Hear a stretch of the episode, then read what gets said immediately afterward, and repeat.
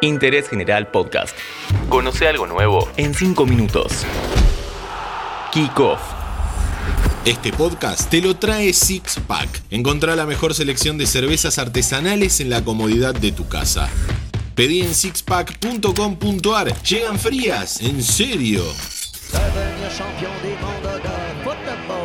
Dicen que el fútbol y la noche no se llevan demasiado bien. Por eso, muchos jugadores durante su carrera deportiva tuvieron que dejar de lado su pasión por la música, aunque la gran mayoría en algún momento volvió. Futbolistas músicos, de esto hablamos en Interés General. Cuando uno piensa en este maridaje, seguramente el primer nombre que se le viene a la mente es el de Daniel Osvaldo. Durante toda su carrera se hizo un lugar para la música y cuando ya se hartó del fútbol, le dio forma a Barrio Viejo, su banda de rock. Con la misma grabó un disco llamado Liberación. A su hijo le puso Morrison. En enero de 2020 colgó los instrumentos y volvió al fútbol. Banfield le abrió las puertas y el Danny Stone se hizo jugador del taladro. Otro rockero devenido en futbolista es el ahora ex ayudante de campo del Cholo Simeone, Germán Adrián Ramón Burgos. Primero armó una banda cuando jugaba en River y le puso simpatía. Sacó dos discos, pero luego se fue a jugar al Atlético de Madrid y allí le modificó el nombre usando sus iniciales y con Garb grabó dos discos más. Nos quedamos en esa posición y seguimos hablando de arqueros vinculados a la música. ¿Cómo dejar afuera a Sandro Guzmán, devenido en Jay Sandro? Hay mucha gente malvada en el mundo. Ex uno de Vélez y Boca, entre otros equipos. El Rastaman, luego de su retiro, fue cantante y DJ de reggae. Abrazó la cultura del rastafarismo y hoy se dedica a la osteopatía.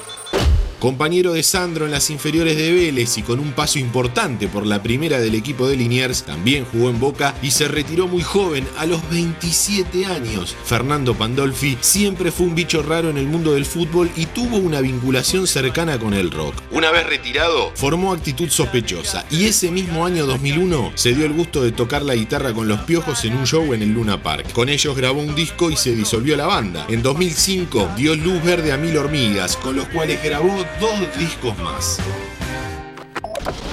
Si les decimos el nombre de Mauricio Lescano, tal vez muchos no sepan bien de quién hablamos, pero si decimos la 25, todos sabemos de la existencia de esta banda. Junior jugó en la primera de Quilmes, después se fue al Dosivi, pasó por Defensa y Justicia y se retiró en Verazategui. Con su hermano y unos amigos, mientras todavía jugaba, empezaron a tocar, pero en 2001 le dieron forma a la banda. El pico máximo llegó en 2006 cuando telonearon a los mismísimos Rolling Stones en sus shows en Buenos Aires. Al día de hoy llevan editados 10 discos y su vida en la música está siendo más fructífera que en el verde césped.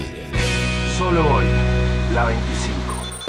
Si nos vamos al pasado, Boca Juniors tuvo a su arquero cantor, Julio Elías Musi Messi, tuvo su momento épico cuando grabó el chamamé Viva Boca. Boca, boca, viva boca. Vendió muchísimas copias de ese tema, hizo presentaciones en vivo y llegó a tener su propio programa en LR2 Radio Argentina. Además, participaba asiduamente de la Gran Payada del Fútbol, programa de Radio Splendid al que concurrían los jugadores los domingos después de los partidos. Empezaban comentando la fecha y terminaban cantando. Musi Messi registró en Sadaic varias canciones. A Boca lo queremos, Glorias Boquenses, Partido Amistoso, 15 estrellas y Me gusta el cha cha cha.